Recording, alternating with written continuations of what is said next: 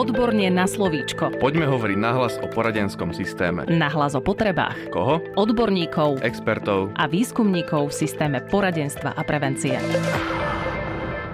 Vítajte v podcaste Odborne na slovíčko, ktorý pochádza z dielne Výskumného ústavu detskej psychológie a patopsychológie. Od mikrofónu vás pozdravuje Darina Mikolášová. Rodičia majú v celom procese výchovy a takisto vzdelávania svojich detí v škole nezastupiteľnú úlohu. Práve táto oblasť spolupráce môže byť podceňovaná a nevyužije sa jej potenciál.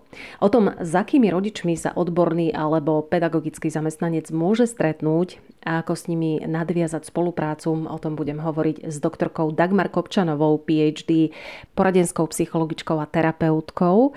A na začiatok si prosím vysvetlíme, prečo je komunikácia školy s rodičmi taká dôležitá a aké funkcie plní. Komunikácia školy a rodiny má mimoriadný význam. Každý rodič prirodzene očakáva, že jeho dieťa bude úspešné, že bude mať vynikajúce výsledky, no nie vždy sa tieto očakávania splnia. Rodičia často obracajú svoju frustráciu z nesplnených očakávaní voči učiteľom, nakoľko sú presvedčení, že presne oni sú tí, ktorí zodpovedajú za kvalitný výkon ich dieťaťa v škole a že sú na ich dieťa nespravodliví. Často ich obvinujú, že nedokážu objektívne zhodnotiť kvality svoj, tohoto dieťaťa a neuvedomujú si, že na dobrých výsledkoch dieťaťa v škole sa podpisuje viacero faktorov a jedným z nich je práve aj dobrá komunikácia rodiny a školy. Ak sa zamyslíme nad hlavnými funkciami komunikácie medzi školou a rodinou, ide najmä o to, že efektívna komunikácia predovšetkým prispieva k upevňovaniu priateľských vzťahov medzi rodinou a školou, umožňuje rodičom poznať, že škola je spolahlivá, Prispieva to k zvyšovaniu dôvery medzi oboma stranami. Ponúka sa tu príležitosť na jednotné pôsobenie rodiny a školy, čiže aby rodičia nepôsobili inak, ako to vyžaduje škola a naopak. Pomáha tiež škole získavať informácie na plánovanie spoločných aktivít a toto všetko prospieva zlepšovaniu školskej úspešnosti detí. Aké rôzne spôsoby môže mať komunikácia školy a rodičov? Na tomto mieste by som rada uviedla niekoľko príkladov spolupráce, ako treba komunikovať ťažké a nepríjemné negatívne správy a podobne.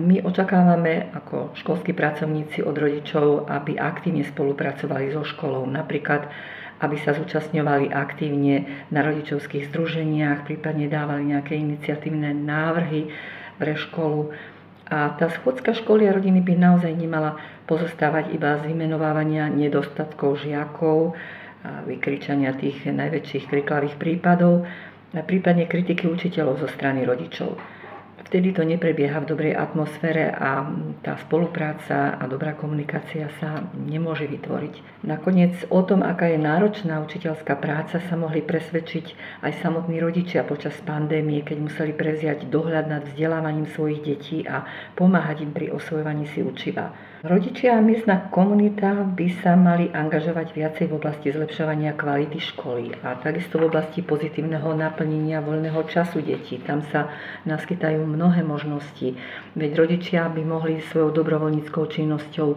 pomôcť škole pri vedení rôznych kružkov alebo pri iniciatívnych dobrovoľných brigádach, ktoré môžu byť zamerané na skrášľovanie a zveľaďovanie prostredia školy. Pokiaľ by sme chceli zabezpečiť naozaj kvalitné vzdelávanie žiakov, ktoré nebude ochudobnené o výchovnú zložku, ktorá je tak veľmi potrebná a niekedy dosť zanedbávaná, musíme zabezpečiť, aby sa spojili úsilia oboch týchto dôležitých výchovných inštitúcií, teda rodiny aj školy. A to sa môže udiať práve zlepšením komunikácie medzi nimi samotnými a napríklad aj pri takých neformálnych príležitostiach, aké sme v príkladoch práve uviedli. Mnohé výskumné poznatky hovoria o tom, že rodičia sú všeobecne málo aktívni a častokrát nevedia, ako by mohli alebo mali pomôcť. Pred niekoľkými rokmi urobilo metodicko-pedagogické centrum na strednom Slovensku a taký prieskum a zistilo, že až 90% rodičov vyjadrilo neochotu finančne sa podielať na aktivitách školy a vybavení školy. Napriek tomu, že si pritom iba 25% myslí, že škola je dobre materiálne vybavená.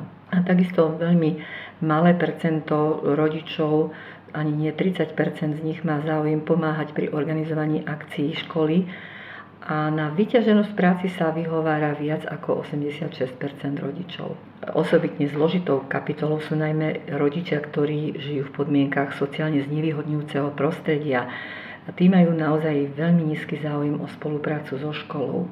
Nemôžno sa čudovať, pretože naozaj majú ťažkosti s vlastným životom a často im na dieťa ani nezostáva veľa času. Potrebovali by v tomto prípade azda viacej pomoci najskôr rodičia, a až potom deti. Možno by sa dalo odporučiť, aby školy viacej spolupracovali s komunitnými centrami, sociálnymi pracovníkmi a sociálnymi pedagógmi na školách. V takomto prepojení by sa možno dali podchytiť aj tie rodiny, ktoré nejavia veľký záujem o komunikáciu so školou. S akými typmi rodičov sa odborní zamestnanci môžu v praxi stretnúť? Pri samotnej individuálnej komunikácii učiteľa a rodiča by mal mať učiteľ na pamäti, že existujú rôzne rodičovské typy a bolo by aj dobre, keby ich vedel spolahlivo rozoznať a v danej chvíli si uvedomil, s akým typom rodiča má vlastne dočinenia. Všeobecne poznáme niekoľko typov rodičovského správania, ktoré sa prejavuje vo výchovnom prístupe k deťom a nie jeden skúsený učiteľ, ak ešte je k tomu aj dobrý pozorovateľ, už v prvých minútach rozhovoru s rodičom zistí, ku ktorému typu ten rodič patrí. A nieraz sa niektoré vlastnosti rodičov priamo prejavujú aj na samotných deťoch, čiže môžeme na to usúdiť aj zo správania sa detí. Napríklad taký moralizujúci rodič jeho správanie sa prejavuje vo vetách typu toto sa nesmie, toto sa nerobí, toto sa nepatrí. Alebo dieťaťu takýto rodič sa vyhráža, toľkokrát som ti už povedal, že sa to nerobí, tak prečo to robíš? Na takéto otázky asi dieťa ani nevie odpovedať. Ono nevie, prečo tak robí, ale cíti, že tak musí robiť, aby na seba upozornilo, aby na seba pritiahlo pozornosť. No títo rodičia dieťa neustále poučujú, moralizujú, podplácajú. Ale v istom smere e, by sa dalo povedať, že majú blízko k učiteľskej výchove, aká bola u nás rozšírená počas minulého režimu, kedy vo výchove prevládali skôr príkazy, zákazy, rôzne represálie a podobne. A v tej výchove bolo veľmi málo pozitívneho posilnenia, povzbudenia, pochvály za dobré výkony a povzbudenia pri nezvládaní učiva. K tejto skupine majú blízko aj tzv. autoritársky rodičia, teda rodičia uplatňujúci prísnu výchovu. Títo rodičia sú nároční, kontrolujú, prikazujú, aj trestajú a presadzujú svoju moc na každom kroku bez ohľadu na zrelosť dieťaťa a bez starostlivosti o obojstrannú komunikáciu. Väčšinou oni sami zažili podobnú výchovu a vtedy len opakujú starý vzorec – oni sa obávajú, že by mohli stratiť kontrolu nad dieťaťom, že ich deti budú využívať, alebo že vychovajú deti, ktoré nebudú poznať svoje hranice a nebudú brať ohľady na iných. Čiže vychovávajú strachom. Tu sa dieťa bojí a spolupracuje iba zo strachu, aby vyhovelo. Autoritárska výchova je často nekompromisná. E, takíto rodičia nerešpektujú osobnosť dieťaťa, jeho individualitu Napríklad silomocou chcú, aby dieťa chodilo na gymnázium, no pritom pre jeho pokojný psychický vývin, pre rozvoj jeho osobnosti by bola lepšia iná škola, možno nejaká odborná škola. Pre takýchto rodičov sú typické vety zákazové, nie ani náhodou, alebo príkazové. Toto si vyhod z hlavy. Prípadne ďalšia zastrašujúca príkazová veta. Kým žiješ pod mojou strechou, budeš robiť to, čo ja poviem alebo pre školu im prikážu, budeš sekať dobrotu v škole, inak uvidíš. Alebo dokonca vyhražajú sa aj fyzickým trestom. Dostaneš pozadku, aby si si to zapamätal. No na druhej strane sa v praxi môžeme stretnúť aj s opačným typom rodiča a takým je hyperprotektívny rodič. Hyperprotektívny prístup vo výchove je v dnešnej dobe dosť rozšírený. Myslím si, že to je spôsobené aj tým, že sa posúva reprodukčný vek rodičov A to je prístup, kde rodič nadmerne chráni svoje dieťa pred neúspechom, zranením alebo akýmkoľvek nepríjemným prežívaním. Je to rodič, ktorý je vo svojom vnútri veľmi úzkostlivý, nedovolí dieťaťu, aby bolo samé sebou, chráni ho a snaží sa mu odstrániť z cesty akékoľvek prekážky. Zo svojho syna či dcery vychová týmto spôsobom nesamostatného, chúlostivého, nerozhodného jedinca, ktorý nebude vedieť na seba prevziať zodpovednosť za svoje správanie a svoje skutky. No a tento typ výchovy dieťaťu v skutočnosti veľmi škodí. Ak sa nenaučí vyrovnávať dieťa s nezdarmi v detstve, tak v dospelosti to už len ťažko doženie. No a to si takíto rodičia tiež často neuvedomujú. Preto možno často v tých našich poradniach počúvame vetu typu no a čo som mala robiť? Mne ho bolo tak ľúto, veď on tak strašne plakal. Čiže ochraňujú takéto dieťa, inhibujú a nedovolia mu, aby sa prejavilo same sebou, aby mohlo robiť veci tak, ako si to ono predstavuje. Aspoň niekedy, vtedy, keď by si tým neublížilo. Poďme si povedať aj o tom, aké ďalšie štýly výchovy ešte existujú a možno aj to, ako ich z rozhovoru s rodičmi môžeme rozpoznať. Pred chvíľkou sme spomínali autoritatívnu výchovu. Teraz by sme si mohli povedať niečo o liberálnej výchove, ktorá je opakom autoritárskej. Pri tomto type výchovy je autorita rodičov veľmi slabá až nulová a dominuje hlavne dieťa. Takíto rodičia sú benevolentní, majú na dieťa veľmi málo požiadaviek, ich deti majú vlastne bezstarostný život, chýba im akákoľvek kontrola a sociálna zodpovednosť. Tento typ rodiča si v podstate myslí, že musí dieťaťu všetko dovoliť, aby sa dieťa dobre vyvíjalo a bolo sebavedomé. Chcú z dieťaťa vychovať osobnosť a urobiť to inak, ako urobili jeho rodičia. A aj keď mu dieťa prerastá cez hlavu, verí, že to dobre dopadne. A to sú také servilné vety typu áno zlatičko, rob si čo chceš, ja ti to dovolím, alebo keď sa vyjadruje rodič o svojom dieťati pred pedagogickým zamestnancom, tak povie, moje dieťa je samostatná osobnosť, ja ho nechcem obmedzovať. E, samozrejme z takto vychovávaného dieťaťa sa častokrát môže stať bezohľadný manipulátor, ktorý je sebecký, povýšený, neprispôsobivý a ktorý má v živote problémy najmä vo svojich vzťahoch. K osobitnému druhu liberálnej výchovy patrí merkantilná výchova, v ktorej je dieťa neustále bez dôvodu odmeňované. Žiaľ, aj takýchto rodín a takéhoto výchovného prístupu v rodinách e, je dosť e, veľa a dosť rozšíreného. E, tieto deti si potom nevedia vážiť hodnoty a stávajú sa prospechárom. Čo je horšie, že pôsobia vlastne nevhodne aj na iné deti, ktorých rodičia si nemôžu dovoliť zakupovať drahé veci a podplácať dieťa neustále novým typom mobilu alebo novými teniskami a podobne. Pod liberálnu výchovu sa často radí aj kverulantská výchova, pre ktorú je charakteristické, že rodičia príjmajú informácie len zo strany dieťaťa a ospravedlňujú svoje dieťa bez konzultácie s rodičom. Je to taký alibizmus rodičov, ktorý rodičia vlastne využívajú preto, aby mohli potom prísť učiteľovi vynadať, že čo to urobili s ich dieťaťom. Posledným typom liberálnej výchovy je demobilizujúca výchova, pri ktorej dochádza k nedostatočnému podnecovaniu dieťaťa. No a Všetky tieto typy rodičovského správania sa v komunikácii učiteľa a rodiča môžu prejaviť a vtedy je na učiteľovi, aby udržal nielen svoje emócie, ale aj svoju dôstojnosť a rešpektoval, že reprezentuje vážnosť školy ako výchovnej inštitúcie, na pôde ktorej majú prebiehať efektívne a dôstojné konzultácie učiteľov s rodičmi. Ak hovoríme o problémovej komunikácii s rodičmi, ako sa potom pripraviť na rozhovor s agresívnym rodičom? Pretože aj to sa stáva, že takého stretneme. Zaiste nepríjemnou býva najmä komunikácia s agresívnym rodičom, ktorý je hyperprotektívny voči svojmu dieťaťu a zvýšene kritický voči pedagógom. S takým rodičom treba byť veľmi opatrný pri komunikácii nepríjemných a pre osobnosť rodiča citlivých správ. Napríklad refer- referovanie o ťažkostiach dieťaťa v učení, problémoch v škole, prípadne v situácii svojvoľného prekročenia školského poriadku.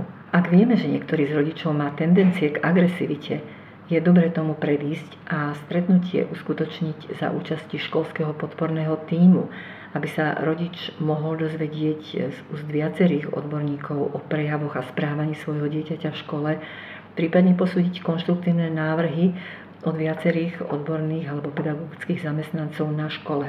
Môže to byť školský špeciálny pedagóg, školský psychológ, výchovný poradca a tak ďalej.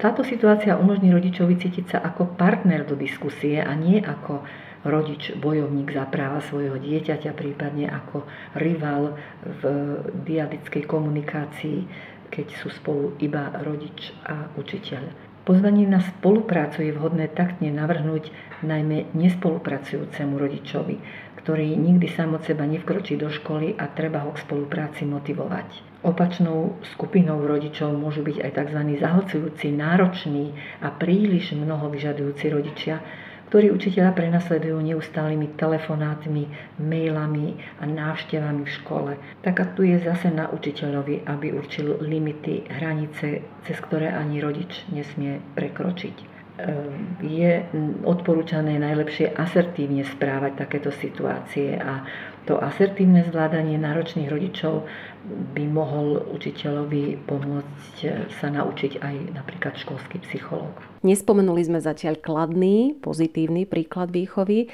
Ako si môžeme predstaviť príklad dobrej a takisto aj efektívnej výchovy? Áno, je to tzv. partnerská alebo demokratická výchova. Pri tomto type výchovy nedominuje ani rodič, ani dieťa. S dieťaťom je zaobchádzané s rešpektom a úctou, pretože rodič ako partner verí, že rešpekt, čiže aj s úctou spolu sú po láske tým najdôležitejším, čo dieťa od rodiča potrebuje. Rešpektovať dieťa znamená, že mu rodič venuje skutočnú pozornosť, váži si jeho názor a plní jeho priania, pokiaľ sú rozumné a uskutočniteľné. Základom tejto výchovy je efektívna komunikácia a dôvera, bez ktorej nie je možná žiadna otvorená komunikácia s rodičom. Rodič neklame, nevymýšľa si, neprifarbuje a dodržiava to, čo slúbi. Jasne a otvorene hovorí, nastaví pevne hranice s jasnými prioritami, aj s ich dôsledkami, ktoré pomáhajú deťom nielen rozpoznať nebezpečie, ale aj poznávať a rozoznávať, čo je dobré a čo je zlé konanie. Tam je autorita vnímaná ako súčasť bezpečného zázemia. Rodičia sú tým a neboja sa povedať nie. Prirodzené obmedzenia, ktoré deťom nik nevnúcuje, majú byť zdravou súčasťou ich rastu. A od detí sa žiada správanie na intelektuálnej sociálnej úrovni, ktoré zodpovedá ich veku a schopnostiam. Takýto rodič komunikuje s dieťaťom otvorene a partnersky vyjadri svoj názor. Ja by som to chcel takto, ako by si to chcel alebo chcela ty. Prípadne vyjadri požiadavku o pomoc. Potrebovala by som pomoc s tým a s tým. Pomôžeš mi? Prípadne položí otázku, ako by sme sa mohli dohodnúť. Alebo čo navrhuješ? Takáto výchova učí dodržiavať isté pravidlá aj od samotných rodičov a nielen od detí.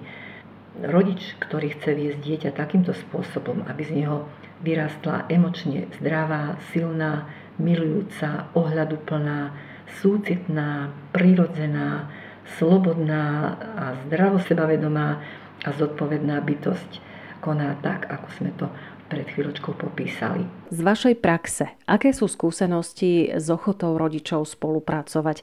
Sú tomu naklonení alebo skôr odmietajú spoluprácu? Naše skúsenosti hovoria, že všeobecne títo odborníci nemajú až tak veľa negatívnych skúseností z komunikácie s rodičmi, ako ich majú možno školskí pracovníci. Aj keď v ojedinelých prípadoch sa môžu isté problémy vyskytnúť. Stať sa tak môže najmä pri zdieľaní nepríjemných informácií, akými sú oboznámenie sa s výsledkom odborného vyšetrenia či návrhu na riešenie, ktoré rodič neakceptuje a podobne.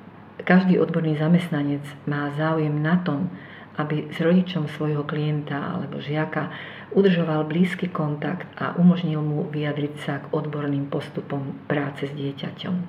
Najmä poskytnutie spätnej väzby o priebehu alebo výsledku odborného vyšetrenia rodičovi, zákonnému zástupcovi, podporuje jeho pocit alebo prežívanie, že je priamo zapojený do celého procesu a on tu má naozaj veľkú dôležitosť. Pomáha mu to porozumieť celému procesu a vedie k zamysleniu sa a uvažovaniu nad osobnými ťažkosťami a rôznymi okolnostiami. Rodičia sa vtedy cítia byť zaangažovaní a cítia novú, svetlejšiu perspektívu pri riešení problémov svojho dieťaťa. Máme teda aj rodičov, ktorí odmietajú spoluprácu a stretnutie. Čo môžeme robiť v takomto prípade? Takíto rodičia nesúhlasia s odborným vyšetrením svojho dieťaťa, pretože sa boja, že na dieťati zostane akási stigma, ktorá sa s ním bude niesť počas celého ďalšieho školského, prípadne vôbec celého života. Pokus komunikáciu by mohol uskutočniť skúsenejší odborný zamestnanec, ktorý už podobné situácie úspešne riešil a dokáže s rodičom alebo zákonným zástupcom dieťaťa komunikovať spôsobom, ktorý je príjemný, ústretový a presvedčivý.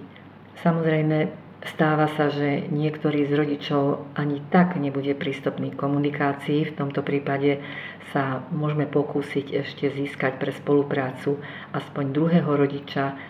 No a vo vážnejších, naozaj veľmi vážnych odôvodnených prípadoch Môžeme požiadať o spoluprácu aj odborníkov z oddelenia sociálno-právnej ochrany detí z rezortu práce, sociálnych vecí a rodiny.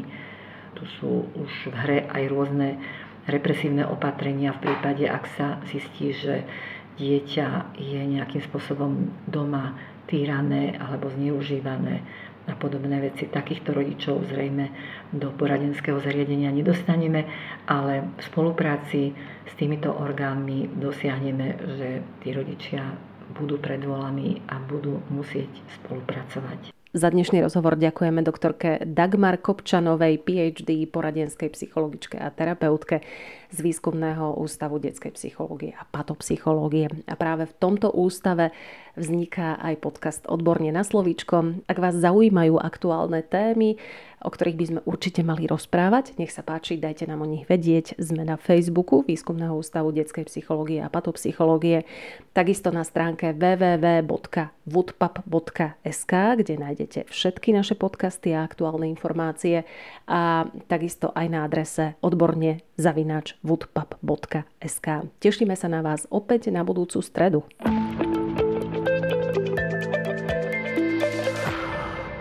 Podcast Odborne na slovíčko sa realizuje vďaka podpore z Európskeho sociálneho fondu a Európskeho fondu regionálneho rozvoja v rámci operačného programu Ľudské zdroje. Odborne na slovíčko.